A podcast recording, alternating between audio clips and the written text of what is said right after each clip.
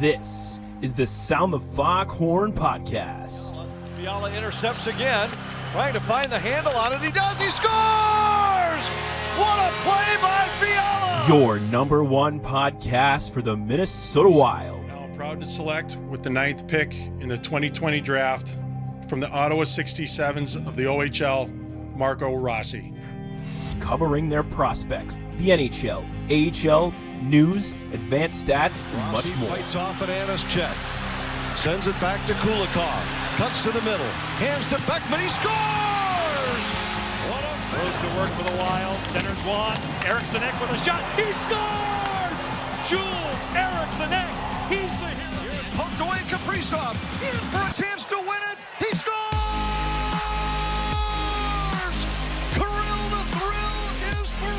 And now, here are your hosts Brett Marshall, Zeke Boyott, and Justin Bach.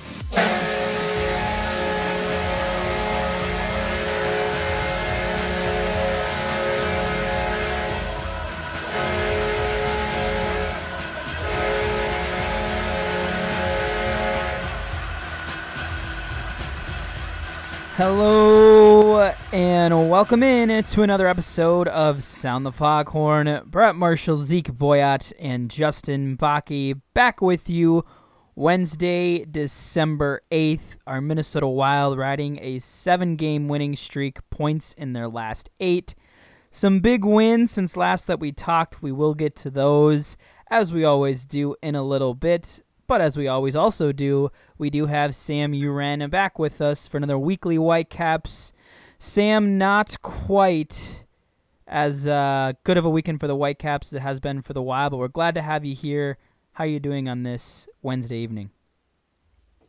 Uh, doing well, yeah. Like you said, not not quite the high that the Wild are riding, but you know, I think it'll be good to get back home here a couple weekends in a row. Definitely. Before we dive a little more into the Whitecaps, always got to check in on the fellas. Zeke, how you doing tonight? No, I'm doing really good. I've had you know busy day, I've been out and about, getting some stuff done, and I'm uh, happy to cap it off here talking with you guys. All right, and Justin, how about you, man? Doing good. Had the day off. Just you know, hung out with the kids and found out what team that my kid was going to be split up into. They they're splitting the mini mites up, and, and picture day is Saturday, so they they did it for that Boy. reason and and for uh, the game days that are coming up on Thursdays. But uh, you know, doing well. Uh, pretty high on these wins, and and you know, just doing well. Yeah, for I don't know why this just popped in my head. Maybe because you mentioned mini mites. I remember my first ever picture that I took for hockey as a mini mite. I tried to do like a tooth smile for the first time in my life, and I seriously looked like some sort of like bucktooth like gopher. Like I was like over biting my lip, and like I had no idea what I was doing with a toothy smile. So hopefully Miko's first hockey picture turns out a little bit better than mine. Yeah, let's hope so. I'm I'm pretty excited for it, and uh, yeah, it's amazing how fast he's progressing with how much he's skating, really. But uh, yeah, having fun. I heard the scouts are already on him, so Really? Well, that's good. I'll be keeping my eye out for him. All right. Well, Sam, let's let's get to the Whitecaps here for our weekly Whitecaps segment. They were on the road this past weekend in Connecticut, facing off against the Whale. Not the weekend we hoped for. They suffer back-to-back losses. Um, some tough games, dropping the first game of the weekend uh, by a score of five to one, and then four to two on Sunday. Uh, just give us a little recap, maybe try to pull some positives for us, things that you th- you know thought were good, or maybe just some things that happened maybe off the ice. You know, just give us the positives, and then we'll uh, then we'll look forward, put those losses behind us, and talk about the weekend ahead. Yeah, definitely there are some positives pull out of um, you know, that series against the Whale. Um, we saw a lot of, you know, good goal scoring um, by, you know, our, our leaders, Jonna Curtis and, and Allie Thunstrom there. And they always play well, so that was it was good to see them do that. Um, but also get some some new faces on the score sheet. Um, Alex Woken scored her first career PHF goal, um, and and her and Haley Mack had a great assist there with that run. But um, yeah, I think you know it's it's good to see them kind of getting the lines together and um, mixing things up and hoping that you know the crowd back at home at Tria these next two weekends will kind of energize them and get get some goal scoring going. I think everyone is kind of you know hoping that we can get some pucks to the back of the net. Um, seeing a lot of good shots and doing a lot of good things. Now it's just time to put it all together. Yeah, it sounds like the Whitecaps have Kevin Fiala syndrome. Just doing all the right things, getting to the net, but just whatever for whatever reason the puck just doesn't go in the back of the net. Maybe this weekend will be the nice breakout for both the Whitecaps and Kevin Fiala. That's what we're going to speak into existence this week. Uh, so on tap Oh, this yeah. weekend, we do have the Beauts, not our friends the Bar Down Buttes. Uh, the Beauts from Buffalo are coming to town for a two-game series again uh, Saturday, Sunday. So tell us what we got uh, to look forward to with with the Beauts coming to town. Yeah, the Beauts haven't uh, played a lot of games yet this season. Um, I think they've only played a total of three, so um, not a whole lot to go off of based on this season. But I know that they have a lot of good, you know, talent with their young players and and a couple, you know, standard faces. You got um, MJP and uh, Taylor Accursi and you know players like that that really make a difference. Um, but I think it'll be a, a good test for for the Whitecaps, you know, to hopefully pull out a couple wins and and get get the team going on more of a, a hot streak here. Absolutely. And game times this weekend for those of you at home.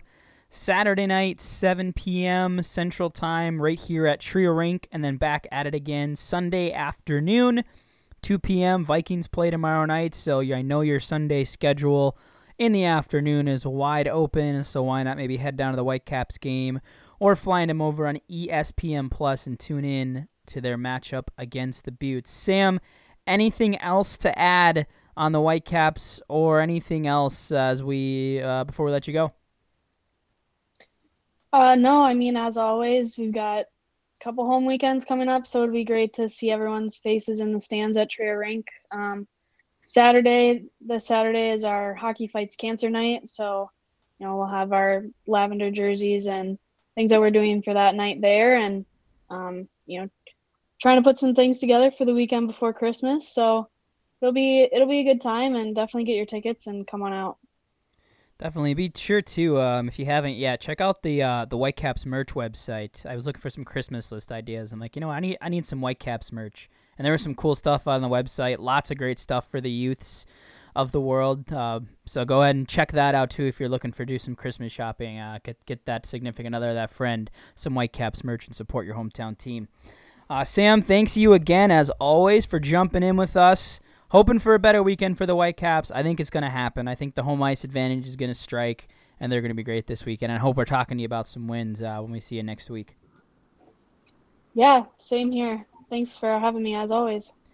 You bet. Thanks again.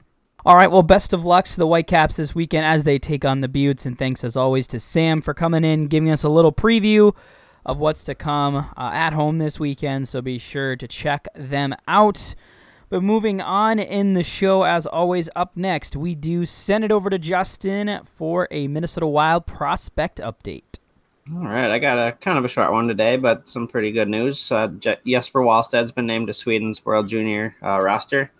Uh, that's good news. We know Hunt, uh, Daemon Hunt, Ryan O'Rourke, and Carson Lambos were all invited to Canada's camp, and, and we Brett posted earlier, and we've kind of talked about we kind of we imagine Marat Khusnutdinov and Pavel Novak Novak to be named to their World Junior roster as well, which will make for a really fun tournament for Wild fans. Uh, also, another bit of good news: uh, Marco Rossi's back tonight in the roster for the Iowa Wild. Excuse me. Uh, Boldy got an MRI. We're still waiting on uh, news for that, so hoping for the best for that uh, on the injury front. Just kind of some bad luck this year for him. Just hoping that's a minor injury that he he got. and then this past weekend, Jack Peart had a good weekend for St. Cloud State. Picked up four assists in a couple games. Good to see a former Minnesota Mister Hockey, you know, pick up his game. He's he's doing well. He he got injured earlier in the year, and ever since he's came back, he's picked up his game well and picked up a bunch, a few points. So good to see another defenseman doing that. Uh, then Ryan O'Rourke had a good weekend, picking up three assists in two games, and Simon Johansson did the same thing over in Liiga for his team in Finland. Um, and then I saw a pretty cool analytic thing that Byron Bader posted the other day. I don't know if you guys saw it, but it was on for Wallstedt, and it, it it said that he's he has the ninth highest D plus one NHL NHLer probability of every goalie drafted in the past forty years. I thought I'd bring that up, and that seems you know, promising. Pretty amazing. Yeah. yeah. and we'll maybe not not be, in the uh, past like yeah. maybe be a talking point for a mailbag question uh, later Yeah. in the show because I know I've been kind of debating between two particular prospects as the answer to that question. So that that kind of makes me maybe double back on my thinking. We'll have Yeah. to see. But uh, yeah, cool. I didn't get to see all the mailbag questions ahead of time, so it'll be kind of a fly You'll by the seat of my pants for some of Hell those yeah. ones. but that, that's all I got for the prospect update. Uh, and then one thing I, I sorry I was looking something up while you were talking. Did you mention uh, Mason Shaw got called up as well? oh crap! No, I didn't mention that. Yeah, so Mason Yeah. Shaw called up. Yeah. We'll see if he plays it all on the trip. Um, I mean, it's hard to touch the lineup when you've won seven in a row, but yeah, you never Yeah. know. Um, Right. I think there's guys that, despite the seven-game winning streak, haven't played their best hockey as of late. So who knows? Maybe we get a look at uh, get a look at Shaw.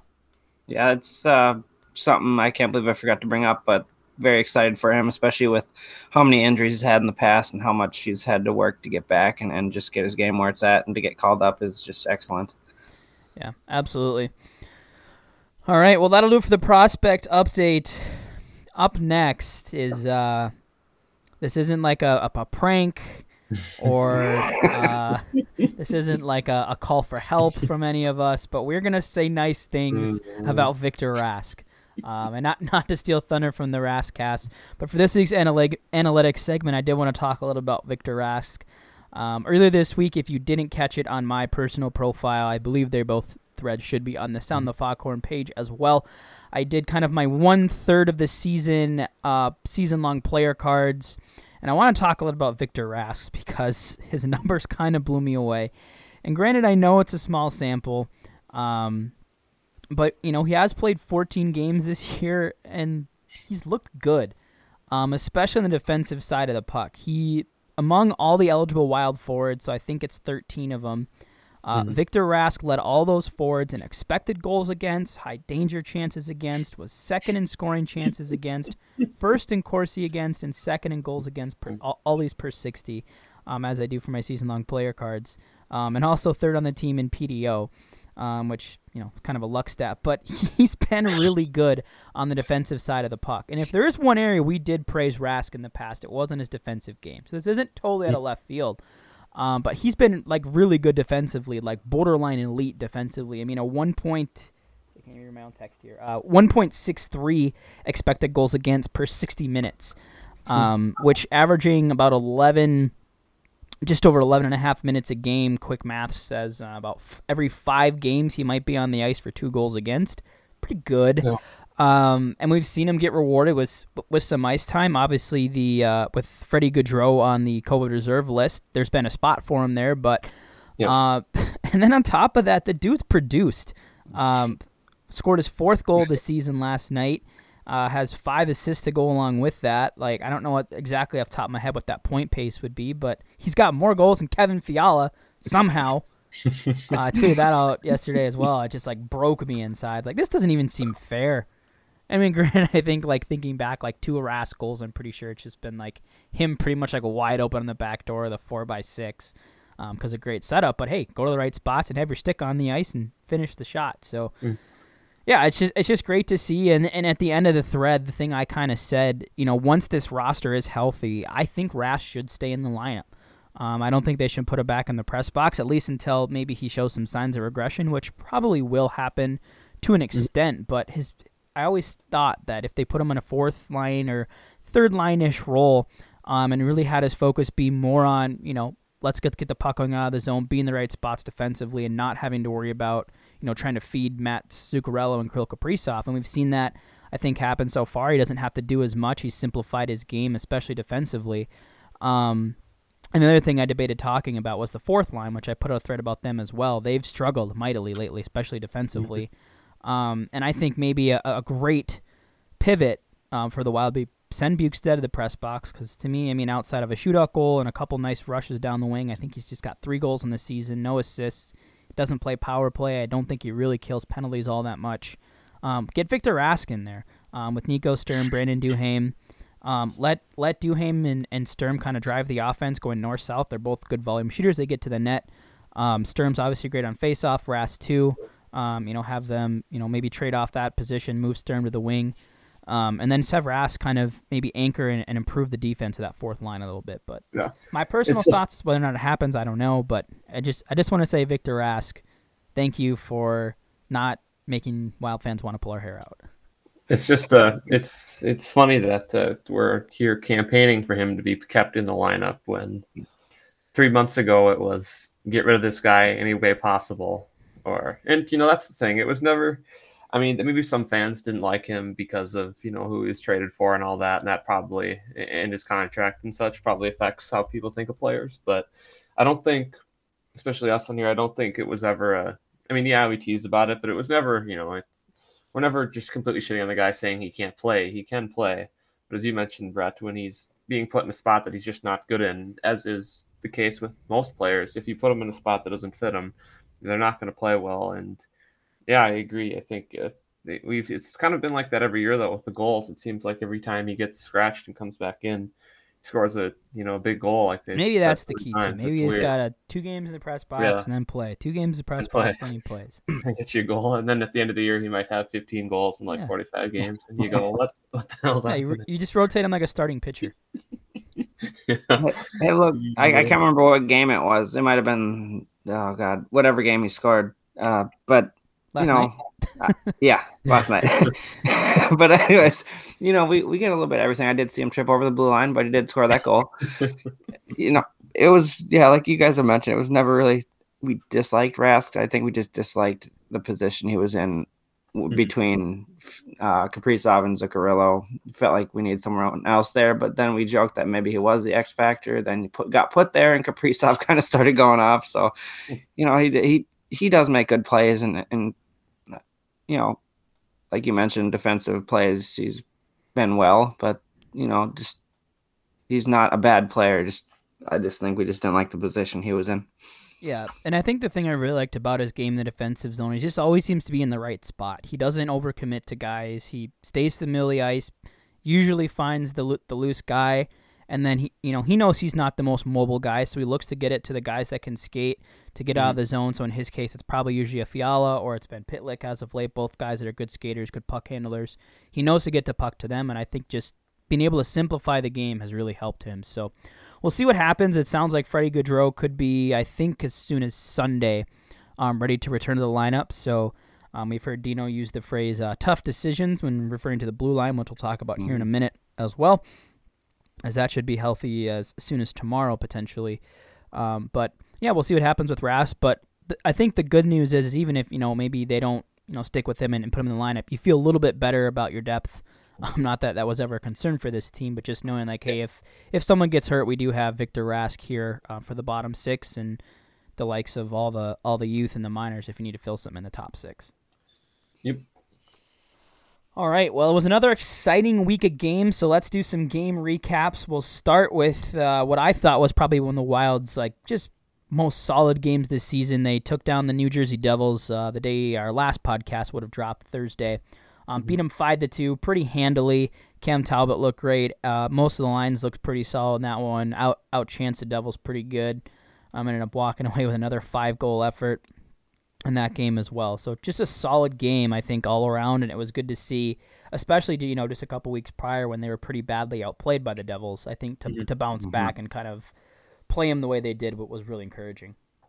Yeah, I mean that's something that's you love to see with this team is when they get outplayed or maybe lose to a team, they, they come back and do it. They kind of did the same thing with Tampa, even though we did come back and losing a shootout to them. The next game we came back, you know, handled them pretty well, won by two goals. One of them was an empty net, I believe. But you know, you love to see, you know, love to see the the how they come back and play a team. Mm-hmm it'll bode well in the playoffs if they can continue to do that. And then, I mean, I don't want to bring up too many negatives, but the only thing I would bring up is I'd like to see their power play get better. But Well, you know, can't beggars can't be choosers when you Yeah. you play as well as they did. No, I think uh, I think you're right. It's just kind of it even happened to like we'll talk about in Edmonton last night. It's it's almost like their power play is as you mentioned, Justin. It's like a detriment. Like they get a power play and you're like, oh no, like last night we almost might give up a goal and give up every chance because we can't get the puck into the zone every time. But I mean, like I think you said, I think like last year that might just get better and start to pop up at one point. But I think in New Jersey, kind of the other thing is you guys mentioned with being able to bounce back and, and be the team you could beat. I mean, obviously the Wild went up there three nothing early second. Uh, that that sweet goal by Kaprizov in the first period when he cut around defenseman and then went short side high was awesome. But you know they went up three nothing, and then gave the two quick goals there in about a couple minutes. And you know it's kind of on the ropes there. You're thinking, oh, you know, boy, you don't want to be low on a three nothing lead like that on home ice to a bad team. But you know they came back right away. Dmitry Kulikov scored a goal to give that two goal lead back, and then as you guys mentioned, that you know it wasn't really much of a very close game the rest of the way. And I just uh, I think that's been that's been another theme aside from the be able to come back. The resilience is, you know, as we've seen in the last few games, when it looks like they're on the ropes and they might be on the verge of maybe blowing lead or just kind of falling apart, they always seem to find a way to just reel it back in and just kind of calm everybody down. So I think uh, that was good. That I thought it was good in that game against New Jersey. Just they just kind of stopped bleeding quickly and uh, just didn't let it become more of a game than that. Yeah, and speaking to that point, I think the most impressive thing about, you know, when the Wild do seem to, you know, quote unquote, like you said, Zeke, reel it in, it never seems to be, you know, like one guy. You know, it's not a Foligno fight every time. You know, la- last night it's Cam Talbot and against Toronto um, on Saturday, you know, having a bunch of saves in the second period. And then, you know, as you mentioned, Dmitry Kulikov, you know, releases the pressure with a big goal. You know, adds kind of a dagger last night too. Like it's the, it, it's not always the stars that are coming in. You know, it's it's a Cam. I mean, Cam Talbot's been great, but you know, when Dmitry Kulikov or you know Ryan Hartman continues to score big goals, like just these guys that maybe coming into the year you didn't expect to to step up in big situations, and we've seen him do it. I mean, Rask last night too, another good example of you know just these guys you don't always expect to come in and relieve the pressure. Um, so let's talk about uh, you know arguably one of the most fun regular season games we've seen this year. There and there've been there've been a lot of them um, against the Toronto Maple Leafs, who I've um, discovered why they are very disliked throughout Canada Oh. and the Eastern Conference. Oh my god, ninety percent of their fans are absolutely unbearable. Um, their but- media has trained them well. Oh man, it's Yeah. it's brutal.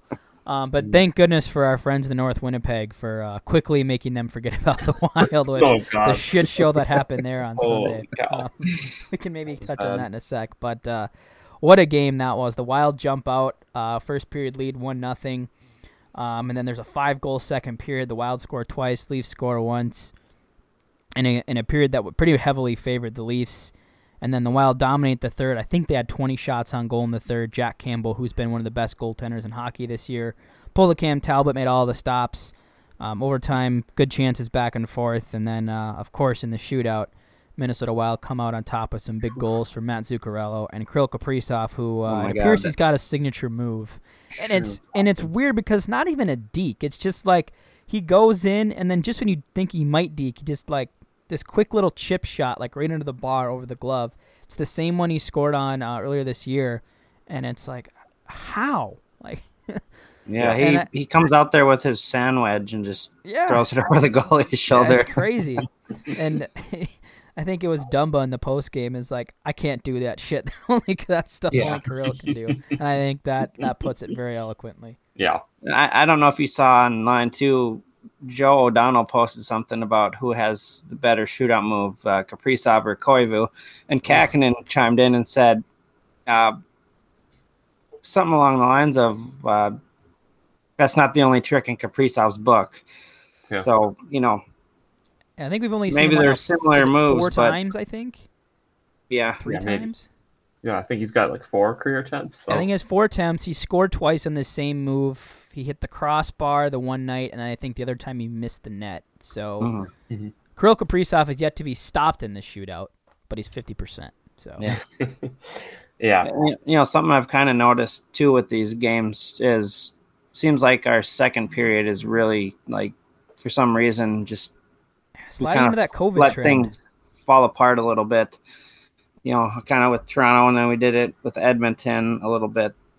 Uh, like you mentioned, 22 shots in the third period against Toronto, and then last night we end up picking it back up again. And Yeah. just kind of reiterating what you guys said is, you know, we have a way of reeling it in. That second period may be tough. They go in the locker room, figure it out, come back out, and, and you know, kind of seal their victory. And I think the frustrating thing about that game was they did, if I remember right, they scored the you know the first goal was with like 20 seconds left in the first, and they scored two quick ones earlier in the second there, and you know it was just it was especially me. I was uh, if you follow my Twitter feed, I was pretty uh, fed up at that moment in time, but you know to throw away that lead within like five minutes, it was you know that was pretty disappointing considering.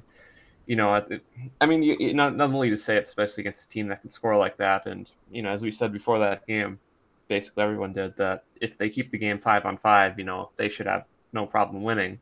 And see that second period, the last ten minutes, they did not do that, and we saw what happened. So Yeah, and a, I and, know a, that and a fluky goal starts it all too, where Spezza just Yeah. kind of Oh, throws one from yeah. the corner and it ping pongs Yeah. around and somehow ends up over Talbot's shoulder.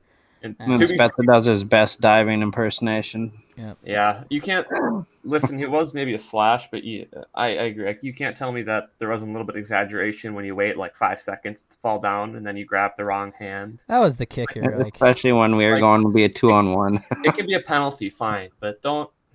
And then don't come back the next night and knee a guy in the head and then act like, oh, I never done this before. I'm the Yeah. biggest sweetheart ever. I don't deserve to be punished. But I will say my last thought on that game is, you know, I think uh, some other people had saw this on Twitter, but usually when a game goes to a shootout, you're kind of like, it's irritating. Like, oh, why'd that three on three have to end? Especially, you know, in this one where it was back and forth as usual, lots of scoring chances. But to be honest, I wasn't all that disappointed. Like, like you guys mentioned with Prisov's goal. That- Matthews' you know, goal was fun to sweet watch. too. Yeah, that quick backhander. Mhm. Short So I, that was one of the few times that, for me at least, it wasn't, you know, like oh crap, this is going to a shootout. It was just a continuation of a great game, and Yeah, uh, for me, it just like it for a game like that that just had so much energy. I mean, I think Mhm. shots in the game I think were combined like 83, and just to have all of that effort to be decided by you know one on O's on the goalies, just to me feels a little disappointing. But I guess like that's also those games like. Okay, would I feel better if it just ended in a tie? Like I don't know. That's where I always am conflicted Yeah. with. Like, okay, well, if they shouldn't do shootouts, what should they do? And I'm like, eh, don't ask me that Just- right now. Just the I don't know, shootouts are stupid. feels like feels like if you added five extra minutes to the three on three, maybe that Yeah. would be the fix. But I, it was just I wanted the win at that point. Uh, I wasn't going to be happy with that loser point on that. That was a huge game to win. So Yep. And then it was funny. Uh, we decided to troll Toronto fans just because they're getting so riled up. Ooh, so they were pissed. um, I just decided to troll the Toronto fans a little bit from the podcast account. Mhm. And there were literally Toronto fans in there like, you guys almost blew a 3 0 lead. And I'm like, first of all, we won the game. Second of all, I know there's not a Maple Leafs fan in the mentions talking about blowing leads. Come Yeah. on. Like, jeez. Fifty years of history, right? and then when I called one of the guys out on there, he's like, uh, and then he kind of backed off. I was like, oh, I'm just kidding. I'm like, I'm like, okay. yeah, I- Right. I gotta be honest. I think, I think part of this when they're playing all these teams, I think people are so used to Wild being the whipping boys, and they're that's like people like that. Like they like to call us boring and all this, and you know, it's just it's fun to just throw it back in their faces every once in Mhm. a while, just to have a little fun. It's it feels good. I know I. I shouldn't. I fell for some trolls a couple times, and he retweeted my tweet right onto his feed, so I kind of felt Yeah. silly. But it's it's nice. It's just good to be on the other end of that. And then Winnipeg proceeded to just run them all night and made every make them forget about Brody and Slash and forget about Foligno accidentally bumping into Campbell while driving to the net and apologetically tapping on the pad saying, "Hey man, sorry." And Yeah, I, then uh, that was dumb. and then and then Rasmus Sandin got kneed, and then Spezza ran someone, and all hell broke loose. And Wayne Simmonds was trying to fight everything that moved, um, and they quickly forgot about their loss the night before. So shout out to Winnipeg for doing something good for once, for uh, helping Yep. the Leafs fans move on from Minnesota. But uh, I believe those two teams have another match this year in Toronto. Um, or is it just the one this year? I think it's in Toronto like March. Yeah, they yeah, they play them twice. I think. Yeah, they play everyone in the division twice. Did you guys see that clip of uh, it was Shifley in the locker room saying, uh, "Isn't it awesome to beat the Leafs?" He said uh, it was and that drove a bunch of them. I was listening to a podcast. It drove some of the that especially. They they're like, "Why are you rent free?" It's like, uh, well, Yeah, you do. no wonder yourself. it's no Yeah. wonder we love to beat you because of how you react. Yeah. And you know what else is kind of cool is we finally have a team that guys like Dom and others are like, no, they're they're actually a wagon, and they're not Yeah. just some team that you think is just they're a fluke good. Yeah, definitely.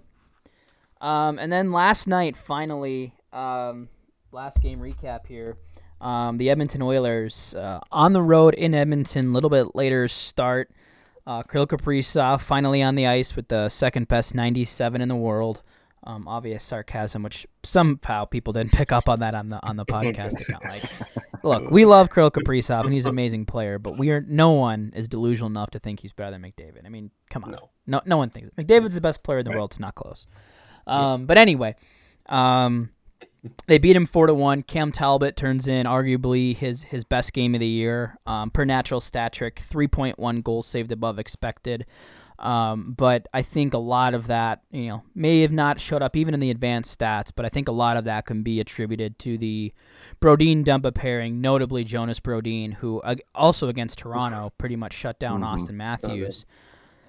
Um, and Zeke, I'll, I'll hand this over to you because you had a, a tweet that got quite a bit of traction and a lot of agreement, and just how good Brodin was, and just how he was able to just basically shut down Connor McDavid last night outside of, of one assist. Yeah, well, I mean, I think uh, it's kind of echoing, obviously, what many people have said. It's no secret how uh, you know how good he is. We've seen him play here, which is hard to believe. I think this is his tenth season now, he's been here since he was 19, back in like 2012. So, you know, he's been here for a while, and he's pretty much been. He's always been, I think, this good defensively. He's always had that elite skating ability, which, you know, when you say special player, you know, you think a guy who's scoring 80 points a year or is a McDavid type. But I, you know, I said that in my tweet. I do think with his skating ability and the way he plays is just special because you don't see very many guys that they have Connor McDavid like last night. He, I think it was in the third period, blazing down the wing.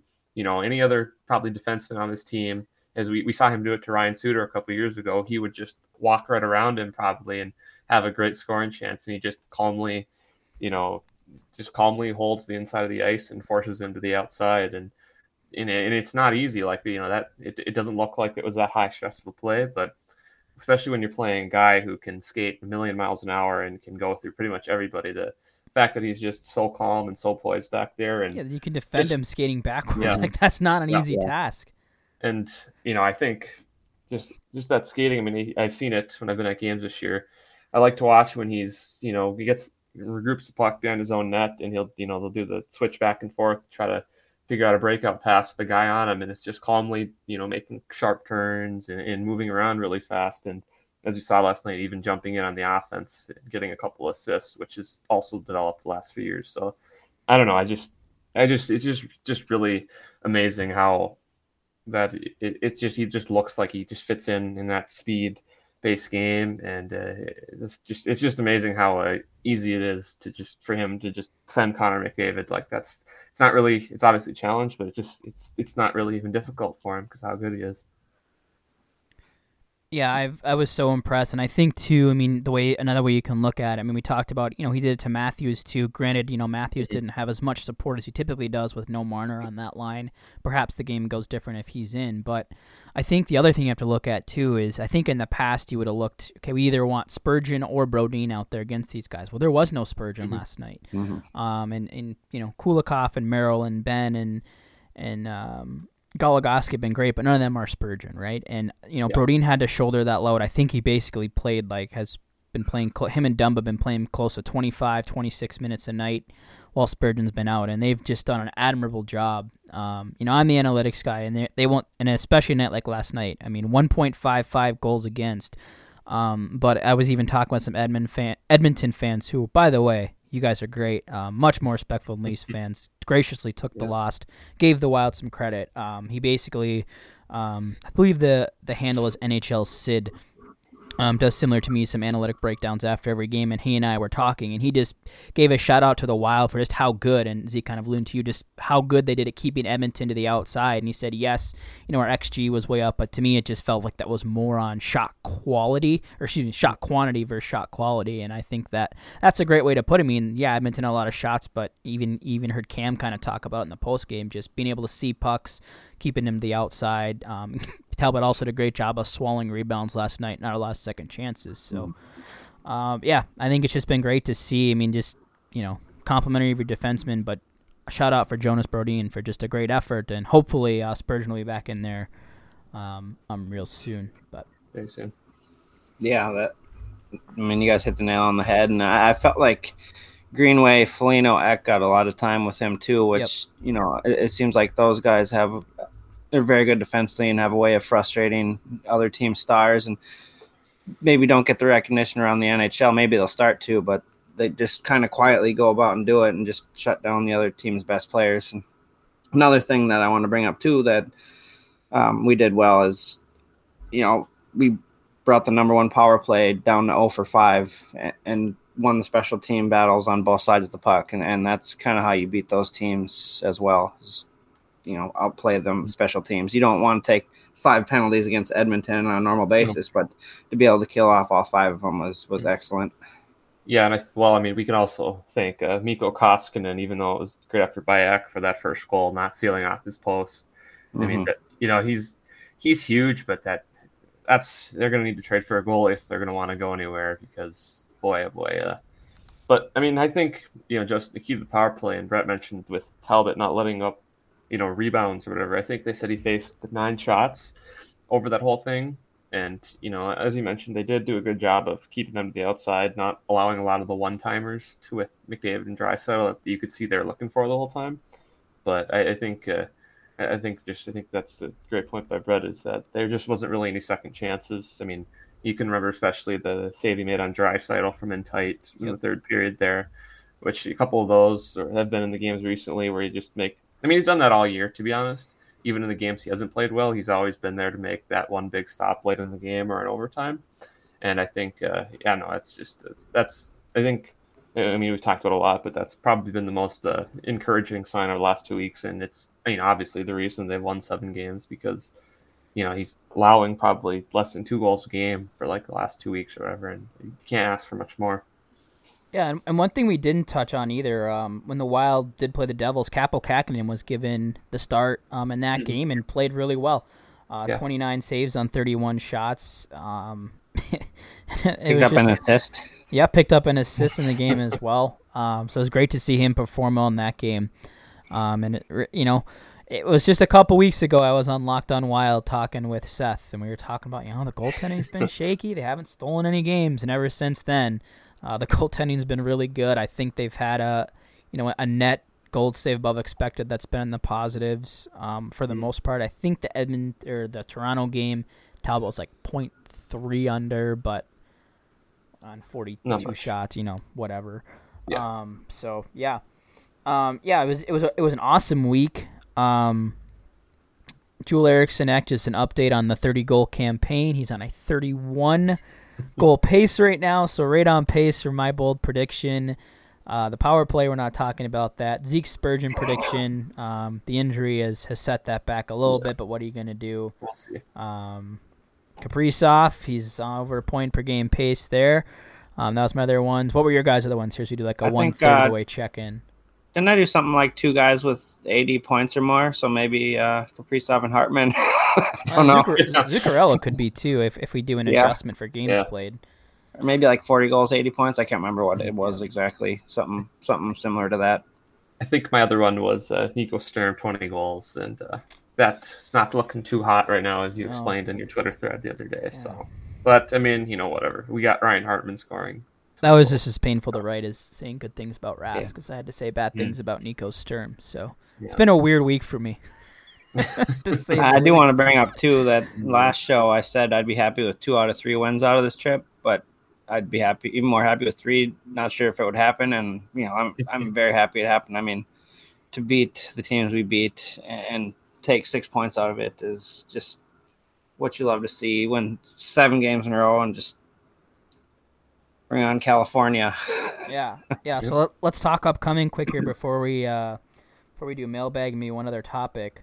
Um, on the road tomorrow in San Jose and then LA, I believe on Saturday. Yeah. Uh, yeah, Saturday. I think. And then is it Vegas Sunday? Yeah, yeah. So uh, San Jose tomorrow, LA Saturday, Vegas Sunday, which means late game, late game, late game. Yay for us. Um, but yeah, I mean, LA recently just lost to the uh, Bruce Boudreau led Vancouver Canucks. Congrats to Bruce um, on a new gig. It seems Vancouver fans love him. Um, I'm happy for Vancouver fans uh, that they finally got Jim Benning out of there. Um, I know, you know, our, our good friend Isha Jerome, obviously, and from the Vancouver area, a big Canuck fan. But I have a, a decent amount of followers that are Canuck fans, and it's just you're good people. Like, man, I just your team is suffering because of poor management. It's good to see that turning around. Mhm. But uh, off that tangent, um, Sharks, Kings, Vegas on tap. So a trip out west, the Pacific Division should be some good tests. But I mean, it just the way this team's played. I mean, they just beat the hottest, arguably, you know, juggernaut best team in the league, and then shut down the best player in the world in back-to-back games. It just it they just feel like a team that can't lose right now. And obviously, at some point, Yeah. they're going to, and Twitter will melt down over it. Um, can't wait for that. Be like, ah, blow the team up. They're gonna lose. We're one." only 21 and 8 now. yeah. Like they'll they'll lose one bad game. Like, oh, Kaprizov was invisible. or rah, rah, rah, rah, rah." They are who we thought they were. Uh, yeah, I Looking mean, forward to the trip, but any, anything in particular you guys are excited to see or watch on this upcoming road trip? Well, I think you know the game in San Jose. Obviously, that uh, that last game when they played them at home was, you know, kind of the the, the, the final straw for Kaprizov, which got him demoted and eventually on his role, and that was kind of the last you know bad game this team has played. So Sounds like a revenge be- game to me. it'll be a good good game to uh, hopefully get back at them. And I think uh, just kind of what you said, Brett, too. It's just that you know, I never had this before. Where you like you go into a game, you sit down to watch the game, and you, you know you expect them to win every game. Like you don't. You just it's. I mean, you can fathom a loss, but you're almost like the way. Yes, they've won seven games in a row, so literally you have been expecting them to win. But it's. I don't know. It's just. Uh, even against the hard, the the great teams, it's uh, it's just weird to go into every game, you know, confident and like I said, expecting wins. So hopefully we uh, hopefully get uh, more of that here coming out uh, on the West Coast. And I, I guess I would imagine too that Kaapo Kähkönen would probably get one of these first two games in California because like you know obviously they'd put Talbot in Vegas. I think. Yeah. I would guess Talbot after his performance. Um, Dean likes to reward the goalies coming off a good game, and I think with Mhm. you know a, a day of rest, I think he'll start probably Thursday, um, and then depending how that game goes, I could see Kähkönen maybe getting probably the Kings on Sunday, if I had to guess. I'm looking forward to uh, beating San Jose and Vegas after they beat us earlier, earlier in the year. Like to kind of come back and do what we've done to the other teams that, that we've played recently, kind of like the the Tampas and, Yep, and the Tampa New Devils. Yeah.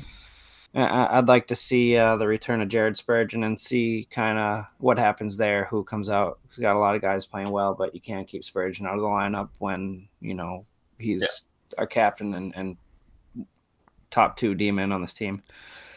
Yeah, that'll be interesting to see when he does come back. It was originally reported that he could be ready to go by Thursday.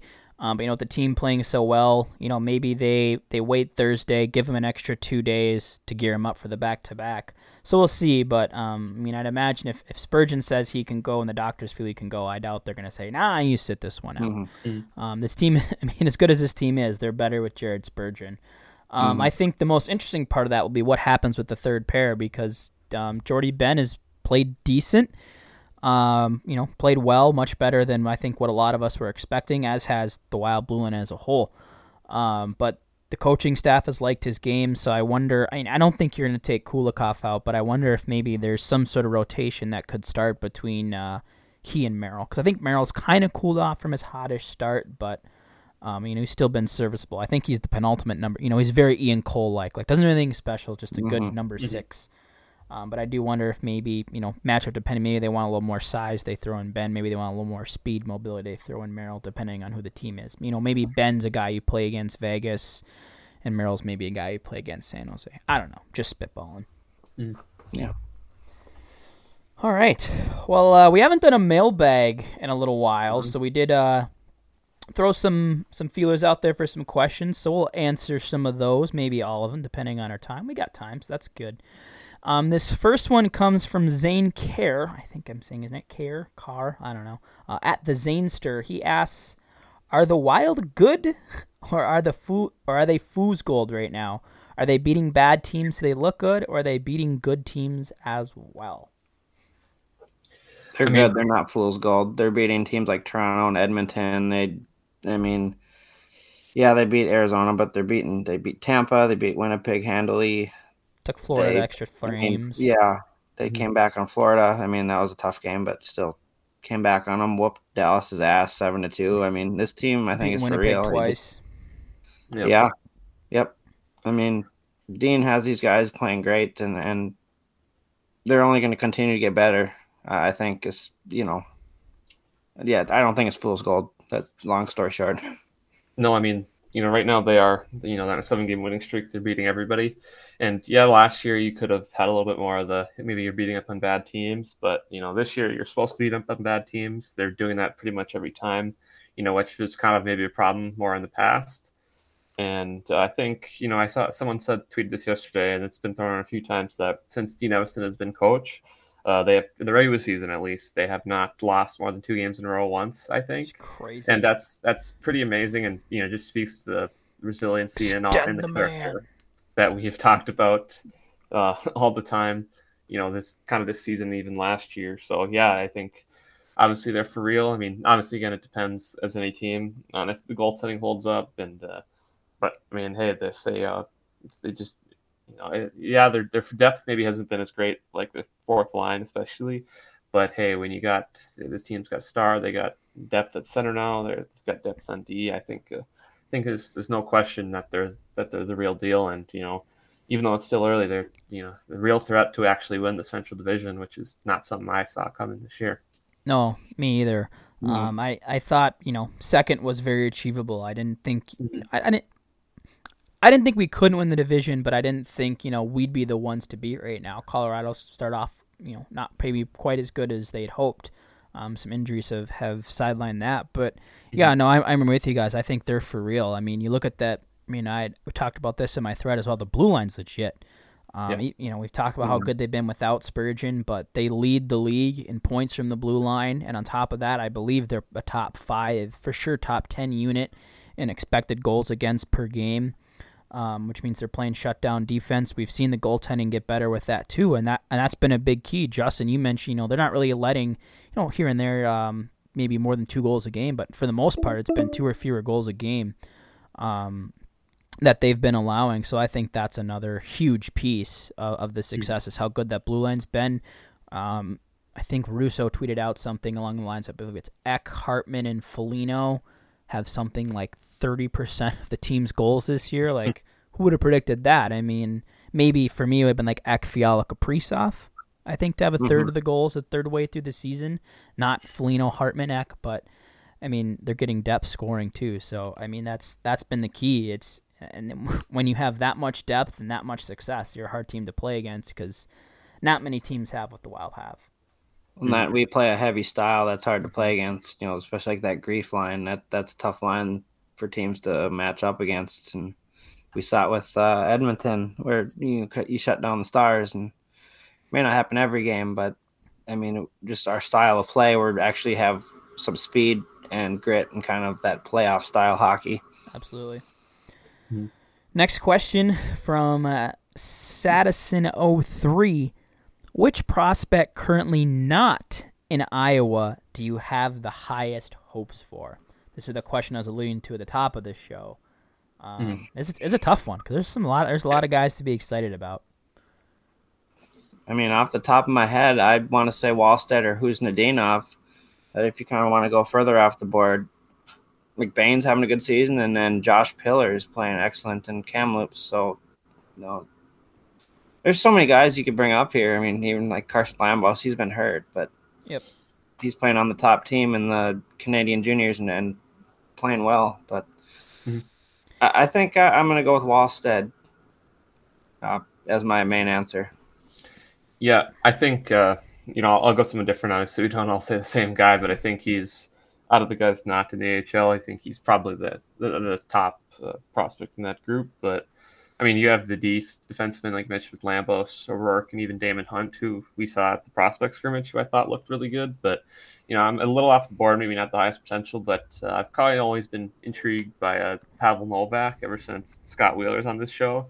Seemed to be kind of a fan of him. Think that he's a guy if you give have a little patience and, and sign him and give him just time to develop and work on him. That we saw flashes of it in the World Juniors last year. That he's got a rocket of a shot. You know, not a great skater, but seems to have uh, you know some pretty good high end skill in there. Even if the other parts of his game could be worked a little bit. So I think right now he's kind of the guy also having a good year in the oh, WHL. Yeah. That I think is just intriguing to me because of that, you know, that kind of dynamism to his offensive game.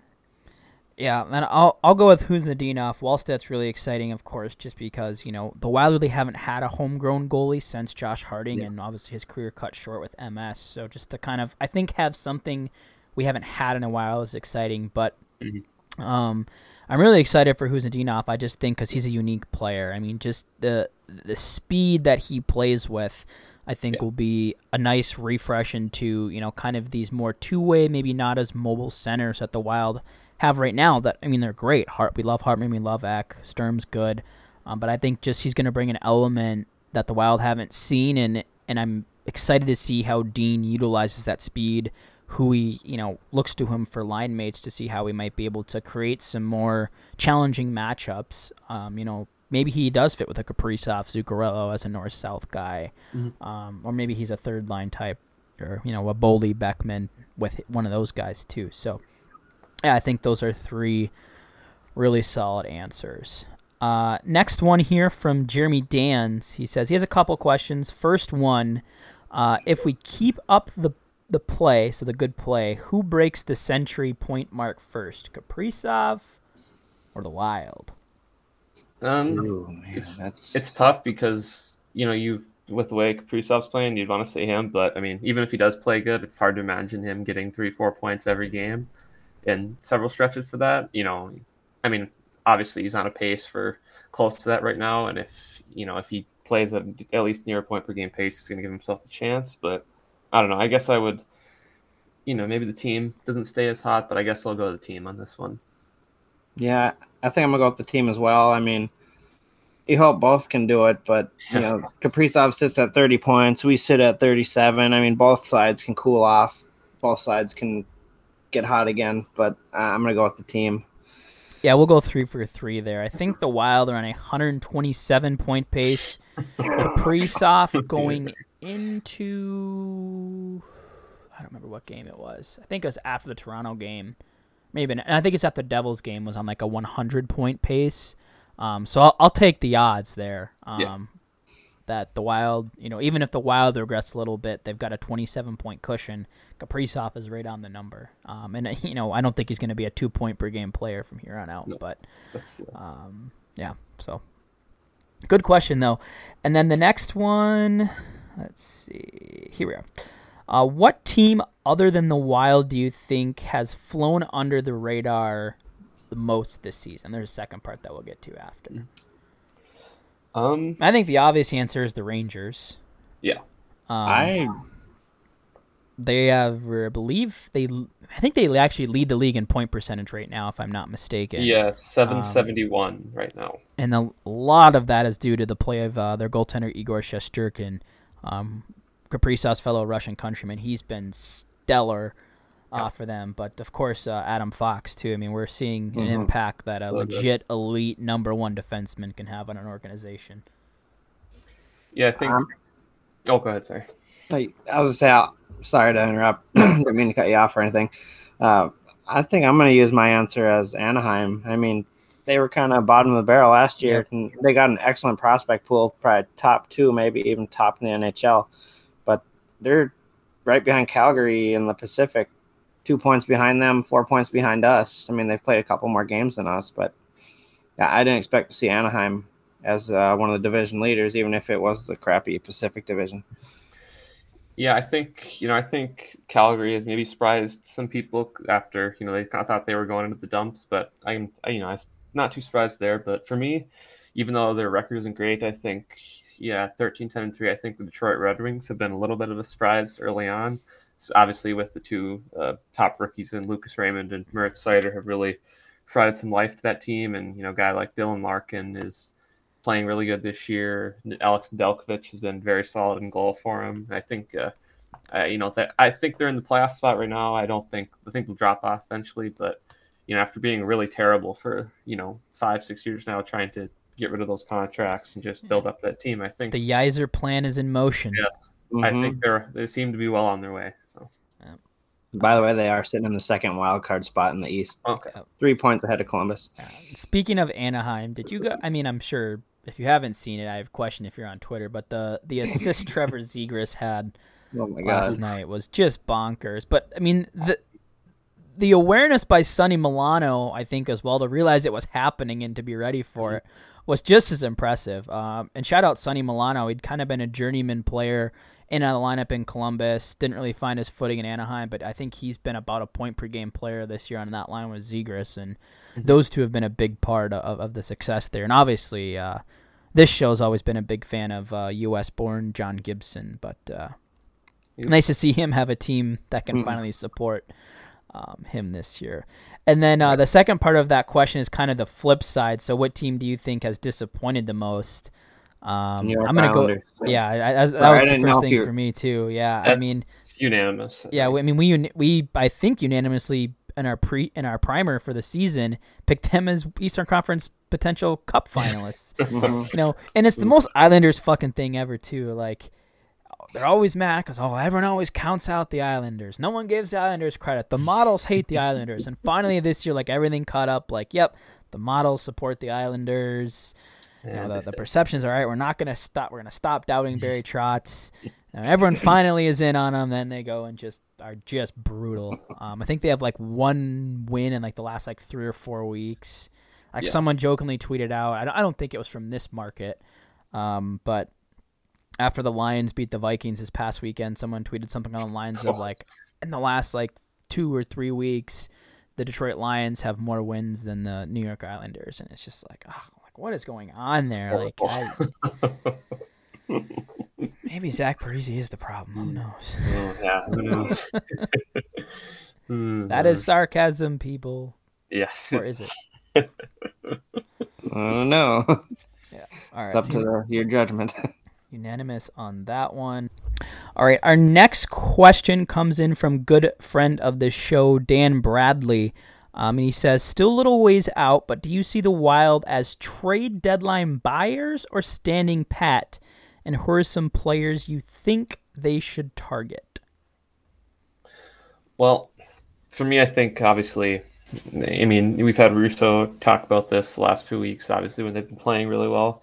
I think, as we said before, moves don't really happen, obviously, this early in the season. So we will probably wait towards close to trade deadline. But, you know, it depends on where they're sitting in the standings. But I think if they continue to play mostly good up until, you know, March, February ish, and they're sitting top in their division or second place, they're right in the race. I, I personally would be buyers. I think, obviously, with the salary cap hits coming in next year, that you might have a chance depending on what the price is, to maybe add one more piece at center that I think could really, you know, I think this team as now could compete with anybody, but I think if you added a center like, you know, Tomas Hertl, JT Miller, or even the Claude Giroux type like that, that could really help you out against a healthy Colorado with MacKinnon or a healthy Vegas with Jack Eichel. And I don't know. I just think it depends on price. Obviously, if you're going to give up, you know, three pieces, then don't do it. But I'm personally not as worried as much about the chemistry thing as we had with Hanzal because I just think that was a terrible move and just the wrong fit. And I think if you can add a, a skilled center who can skate and play with that pace, I think uh, it would certainly be worth checking out to you know give this team that uh, shot this year to maybe go win a cup. Yeah, for me, okay. it's tough. Um, I think it depends on you know it do we have a key injury somewhere down the line? Um, I think I'd probably push pause on any thought that Greenway or Fiala goes anywhere anytime soon. You know, I think yeah. Fiala, I think maybe there's still a possibility. Um, because you might be able to get something back that helps you now. I think Greenway is more of a futures deal, and I think in a way, you know, he becomes a you know your own rental, as they like to call yeah. those types of players. I guess like the one thing I think they would maybe look at, and this depends how Kaapo Kähkönen looks kind of through the season. He is still waiver eligible, um, so you know maybe they looked at you know uh, their former expansion sister in the Columbus Blue Jackets, and maybe someone like a Jonas Korpisalo um, who hasn't been great this year, but you know has had history of playing well in the playoffs. Obviously, was a big part of them upsetting Tampa um, a couple years back. So I think that's maybe where I would maybe look as maybe a, a support goaltender to be behind Talbot, um, maybe to maybe even take a little bit of pressure off coming down. Um, the end of this season, but again, if Kähkönen continues to play well and eliminates that need, yeah, I'm, I'm not sure. Like I could see them being buyers, but like as of right now, I just I don't know what they'd be buying outside of you know the couple names that Zeke mentioned.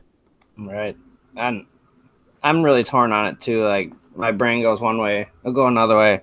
Like I mean, it'd be great to have a Tomas Hertl, and I could definitely see us buyers, but I think I could see us standing pat. I know we could get some rentals, but they don't really want to give up futures for rentals. I think they kind of want to stay the course. Although with the way we're playing, that could change the course a bit.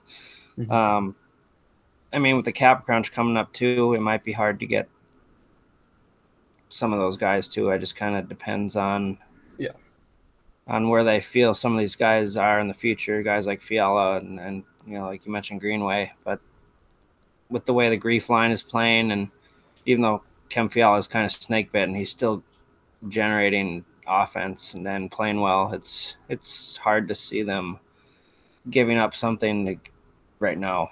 I, I just can't think of anything yeah.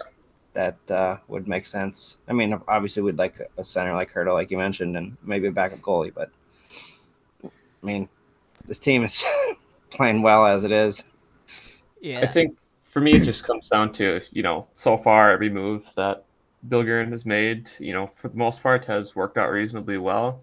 And we've said it before that you know whatever he says he wants to do, I you know, it's kind of a point where you just got to kind of trust his gut and mm-hmm. what he's thinking because they seem to have a really good handle on what this team is and if you know bringing in somebody else would affect chemistry and all that. So I don't know. I guess I'm just I've always kind of been on the person that if you have a shot, to, you know, obviously it could work, it could flame out, and you could get swept in the first round, and then maybe you're out your first round pick or something. Right. But I think that the key to that for me is the fact that the last few years they have kept all their picks.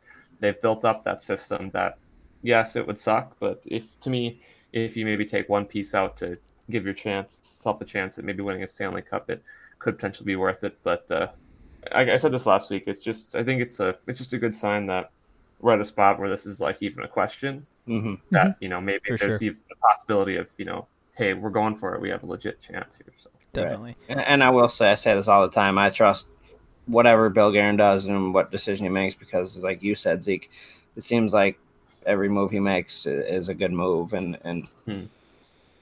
I, I just feel he he'll he'll know what's best. Yep, for sure. The next question, sort of in the same vein, from retired Marine Corps Staff Sergeant. I think his name is Chris. Um, asking if if I foresee Dumba being traded um, with Addison. um, no, not after getting the A. Not in not in mid season. Um, perhaps in the off season they explore it. Um, but as of now, I, I just I don't see it. He's been too good with Brodin. Mm-hmm. Mm-hmm. he's a big part of the show, so thank you. I talked to him a little bit behind the scenes, and perfect. He listens to pretty much every show, so thank you. But uh, also, I'll answer. I, I, don't see him being traded either, just because wh- why would they make him an assistant captain as well, and then and then get rid of him? I just, like you said, maybe in the off season, but I don't think it'll be during in season at all. Yeah, I agree. I think you know Russo when someone asked, you know, what are the chances that you know he's around for the next, you know, within for more than two years on this team, and he basically said, you know, since he's eligible to be talk about an extension, I think once July first passes, that you know maybe we'll find out kind of then if he's you know if his asking price with considering especially how good defensemen have been getting paid recently is too much, maybe they won't be able to keep him. But I think out of the three guys that we've kind of talked about with him, Fiala, and Greenway, I think you know I agree with you guys. I don't think they'd be traded. I think he'd probably be the the one more likely that they would try to keep. But yeah, no, there's it doesn't obviously like you said, it doesn't make any sense to trade him now, and uh, it's it just yeah doesn't make sense. Yeah. Next question from Andrew Vertst, um, which we kind of already talked about, seeing Rask deserving more ice time. Uh, we said yes to that. Um, Frederick, our friend over in is it Norway? I think he's I think it's Denmark. Denmark. Denmark? Denmark. I think that yeah, Denmark sounds right. Yeah. Um, Scandinavia, yeah, Denmark. Not to not to poo poo on that. Uh, yeah, Denmark. Um, time to go to the pessimism. I think we kind of talked hit on that a little bit as well with the uh, with is it fool's gold or not. Um, so we kind of already answered that one, and I think And I will I'll, I will add because I did see that question. I, I'm never really ever pessimistic, so I know it's the fan base in general. Very uh, true. But I, I think fans need to wean away from that a little bit and support this team. There's and there's you know come on I mean tomorrow night I know the football is king but let's you turn on the radio and I know people it's sports radio so they're gonna talk about the Vikings but stop focusing your time on a team who loses to one of the worst teams of all time and consistently shoots themselves in the foot and watch a team that even when they do lose it's never an effort of trying or not an effort of they're just not good enough like Yeah. focus on the team in town who is actually worth your time Exactly.